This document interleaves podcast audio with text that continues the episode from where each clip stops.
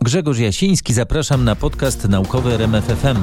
Zgodnie z zapowiedzią wracamy dziś do tematu epidemii koronawirusa z Wuhan, o której mówi już cały świat. Wygląda na to, że temat, podobnie jak koronawirus, będzie z nami jeszcze przez jakiś czas, oby nie za długo.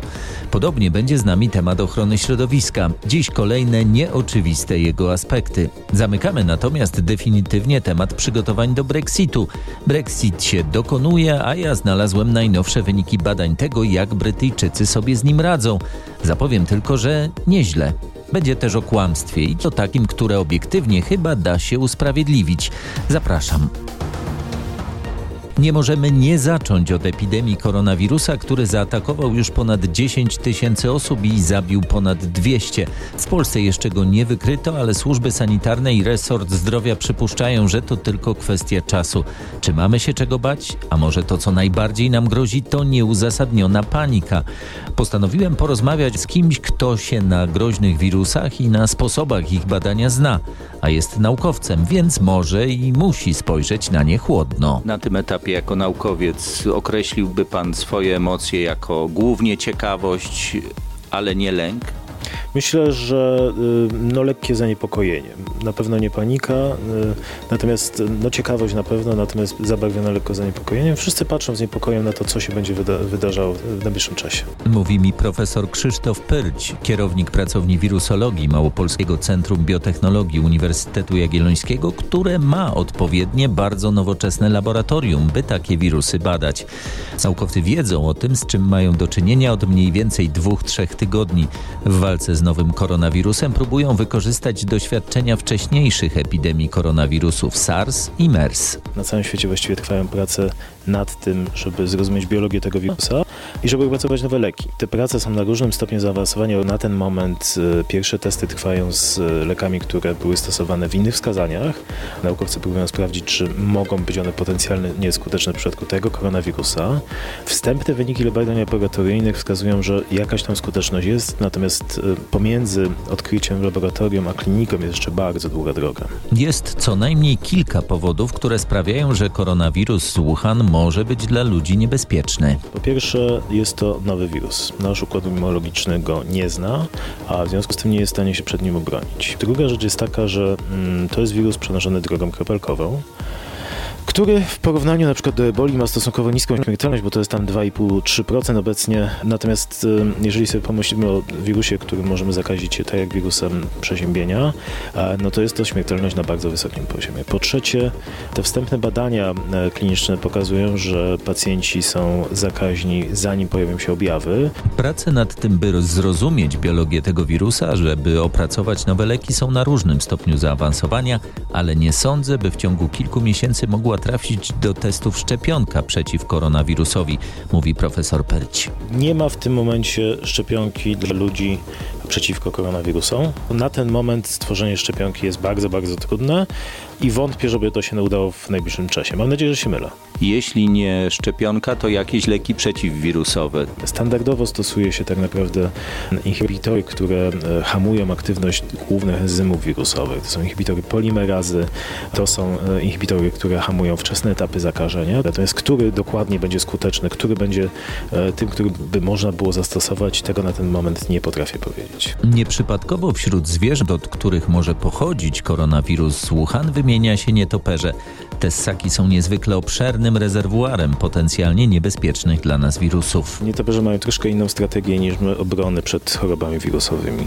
One zanim, zamiast bardzo silnie się bronić przed tym zakażeniem wirusowym, one w jakiś sposób starają się go akceptować. Ten układ immunitety działa troszkę inaczej. Bardzo często przy zakażeniach wirusowych to, co nam robi krzywdę, to jest właśnie nasz układ immunologiczny. U nietoperzy tego nie ma. W związku z tym te wirusy mają się znacznie lepiej u tych nietoperzy, natomiast te nietoperze nie chorują bezpośrednio y, y, z powodu tych zakażeń. To czyni je takim idealnym tyglem właśnie, w którym te wszystkie rzeczy się mieszają i doskonale rozwijają. Jak podkreśla profesor Pyrć, na grypę zawsze warto się szczepić, choć jej wirusy nie mają nic wspólnego z obecnie głośnym koronawirusem. Istotny jest jednak ogólny poziom odporności naszego organizmu. Nasz poziom odporności zawsze jest ważny i to on decyduje o tym, czy my się zarazimy, czy nie zarazimy. My cały czas jesteśmy w towarzystwie wszystkich wirusów, które powodują nas choroby, a czasami one powodują choroby, a czasami je nie powodują. Także na pewno nasz układ immunologiczny to jest w tym momencie kluczowa rzecz. No to, co pokazują dotychczasowe badania, to jest to, że no to nie jest tak, że tylko osoby słabsze są narażone. Te osoby w doskonałej kondycji również są w niebezpieczeństwie, natomiast na ten moment e, jeszcze mamy trochę za mało danych. Poczekajmy, aż będą wyniki dostępne dla e, większej liczby pacjentów. Wtedy będzie można coś, coś więcej powiedzieć. Tyle profesor Krzysztof Pyrć, szef pracowni wirusologii Małopolskiego Centrum Biotechnologii UJ, z którym umówiłem się na kolejną rozmowę, kiedy o wirusie będzie wiadomo nieco więcej, być może już za miesiąc. Teraz zmieniamy temat. Chciałbym zatrzymać się na chwilę przy kłamstwie. Po to jednak, by nieco uchłonąć od tematów bardzo ważnych i jeszcze ważniejszych, proponuję zająć się kłamstwem z punktu widzenia naukowego. I to szczególnym kłamstwem takim, do którego niektórzy uciekają się po to, by wyglądać na bardziej uczciwych. Zdaniem naukowców z Izraela i USA to częsty, a niekoniecznie uświadamiany powód mijania się z prawdą. Bo owszem, do kłamstwa raczej trzeba mieć powód. W zwykłych sytuacjach najwygodniej i najbardziej naturalnie jest mówić prawdę. Kłamstwo wymaga większego wysiłku, trzeba chcieć kłamać, mieć motyw. Może to być chęć zysku albo obawa przed karą. Może też być taki nieoczekiwany motyw jak ten opisany właśnie w czasopiśmie Journal of Experimental Psychology. Sprawa jest nieco bardziej skomplikowana niż się to na pierwszy rzut oka wydaje. Badania przeprowadzone przez naukowców Uniwersytetu Hebrajskiego w Jerozolimie, Uniwersytetu w Chicago i Uniwersytetu Kalifornijskiego w Los Angeles pokazały, że ludzie generalnie chcą być uważani za uczciwych i po to, by uniknąć sprawiania wrażenia, że są nieuczciwi, gotowi są skłamać. Tak jest na przykład wtedy, kiedy wydaje się, że sytuacja układa się po ich myśli za dobrze, by to mogło być prawdziwe. Pierwsza autorka pracy, dr Shoham Hoshen Hillel z Jerozolimy, tłumaczy to w ten sposób, że ludzie tak bardzo dbają o swoją reputację, tak bardzo przejmują się tym, jak widzą ich inni, że to, czy są postrzegani jako uczciwi, interesuje ich bardziej niż faktycznie uczciwe zachowanie. Jeśli wszystko układa się aż za bardzo korzystnie dla nich, instynktownie spodziewają się, że inni będą podejrzliwi, wolą więc skłamać, by wydawać się uczciwym, niż powiedzieć prawdę i narazić się na opinię kłamcy. O co dokładnie chodzi? Precyzyjnie wyjaśnia to opis serii eksperymentów przeprowadzonych z udziałem prawników i studentów w Izraelu, a także przez internet wśród Amerykanów i Brytyjczyków. Do pierwszego doświadczenia zaproszono 115 prawników. Poproszono ich o wyobrażenie sobie sytuacji, w której swojemu klientowi zapowiedzieli, że jego sprawa zajmie im od 60 do 90 godzin. Prawnicy mieli niby pracować w biurze, klient ich nie kontrolował. Mieli tylko na koniec powiedzieć mu, za ile godzin ich pracy musi zapłacić zapłacić. Połowę grupy poinformowano, że powinni zażądać zapłaty za 60 godzin, połowę, że za 90. Okazało się, że średnio osoby z pierwszej grupy przedstawiały rachunek za 62,5 godziny pracy, w praktyce 17% naciągało klientów na wyższe koszty. W przypadku grupy drugiej średnia liczba wskazanych do zapłaty godzin wyniosła 88, bo 18% zaniżało rachunek, by nie sprawiać na kliencie wrażenia, że go oszukują. W drugim eksperymencie 149 studentów z Izraela rzucało online kostką i monetą. Test odbywał się prywatnie. Zadaniem studentów było relacjonowanie badaczom jego wyników. Każdy z uczestników za każdą wygraną otrzymywał 15 centów, ale przebieg eksperymentu nie był równy. Część uczestników miała tak ustawiony program, jakby mieli wyjątkowe szczęście. Pozostali grali na normalnych, losowych zasadach. Okazało się, że co czwarty ze studentów z pierwszej grupy, którzy mieli ponadprzeciętnie dobre wyniki, zdecydował się podać badaczom niższą liczbę wygranych, mimo że to zmniejszało zebraną sumę pieniędzy. Nie chcieli sprawiać wrażenia nieuczciwych. W praktyce opinia o ich uczciwości była dla nich ważniejsza niż prawda i zysk. Podobne wyniki przyniosły przeprowadzone przez internet testy z udziałem 201 Amerykanów i 544 Brytyjczyków. Mieli sobie wyobrażać, że dostają zwrot kosztów służbowych przejazdów samochodem do 400 mil miesięcznie. Kiedy poproszono ich potem, by zgłosili się po zwrot za 300 mil, ich raport był precyzyjny. Jeśli mieli wystawić rachunek za 400 mil, 12% go zaniżało, a średni wskazany dystans wynosił 384 mile. Kłamali, żeby nie wyglądało, że kogoś, w szczególności szefa, naciągają. Jaki z tego wniosek? Zdaniem autorów pracy to przykład sytuacji, kiedy kłamstwo nie musi być oceniane jednoznacznie negatywnie, kiedy motywacje mijającej się z prawdą osoby wydają się moralnie uzasadnione. To jednak raczej wyjątek od reguły. Ta sytuacja wydaje się przy okazji zadawać kłam twierdzeniu, że najlepszym sposobem sprawiania wrażenia uczciwego jest postępowanie uczciwie. Okazuje się, że niekoniecznie. Czasem trzeba opinii o swojej uczciwości pomóc, nawet pamios. Jeśli chcemy ograniczyć emisję gazów cieplarnianych, powinniśmy jak najwięcej budynków wznosić z drewna. Przekonują na łamach czasopisma Nature Sustainability naukowcy z Yale University i Potsdam Institute for Climate Impact Research w Niemczech. Ich zdaniem budownictwo drewniane daje pozytywne skutki na dwa sposoby. Z jednej strony obniża ilość gazów cieplarnianych, które wytworzono by podczas produkcji potrzebnych obecnie stali i betonu, z drugiej strony sprawia, że użyte drewno staje się rezerwuarem dwutlenku węgla. Autorzy przyznają jednak, że ich pomysł może okazać się skuteczny tylko przy pewnych warunkach. Urbanizacja i wzrost liczby ludności świata w szybkim stopniu zwiększają zapotrzebowanie na nowe budynki mieszkalne i komercyjne.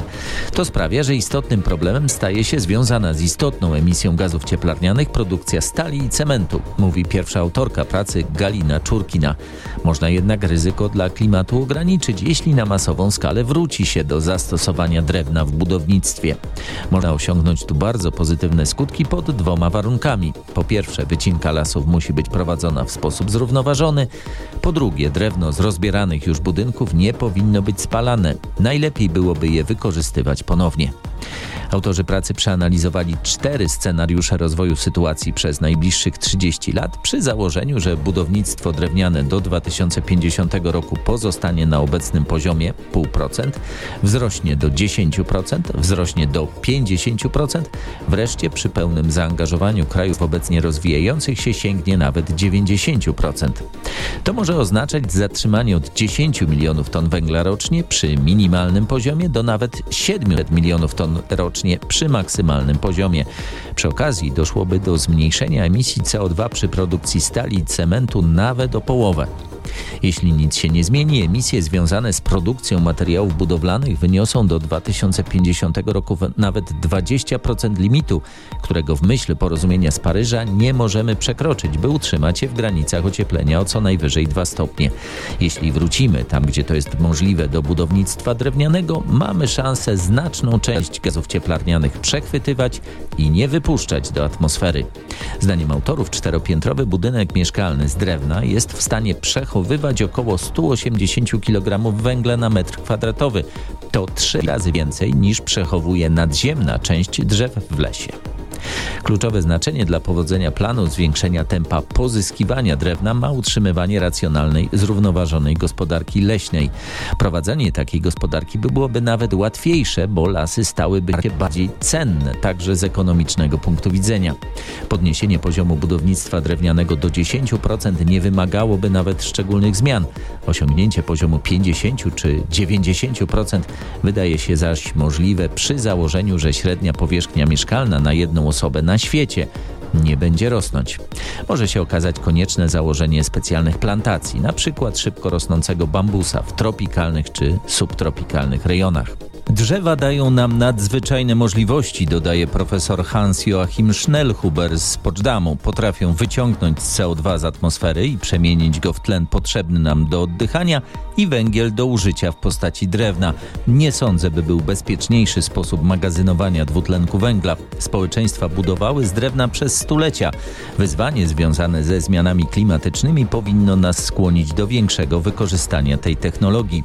Jeśli mądrze pozyskamy i wykorzystamy drewno, będziemy tu na Ziemi bezpieczniejsi. No, chętnie w to uwierzę. A teraz o środowisku nieco inaczej.